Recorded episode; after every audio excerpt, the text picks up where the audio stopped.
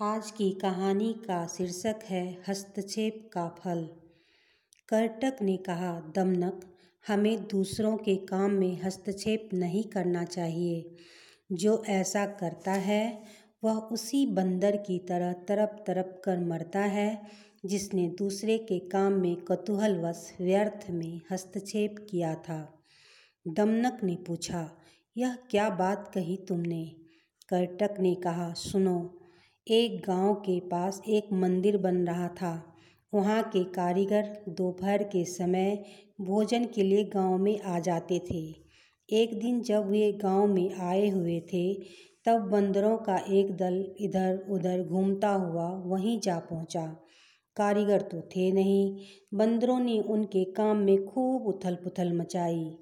एक जगह बड़े से सहतीर को चीरने का काम चल रहा था। सहतीर को आधा चीरकर उसमें कील फंसा दी गई थी। एक बंदर उस कील को उखाड़ने की कोशिश में जुट गया। उसे पता न था कि वह सहतीर के चीरे हुए भाग में फंस भी सकता है। बस वही हुआ, जैसे ही कील निकली कि बंदर सहतीर के चिरे हुए भाग में फंस गया और चीख चीख कर मर गया। इसलिए मैं कहता हूँ कि हमें दूसरों के काम में हस्तक्षेप नहीं करना चाहिए।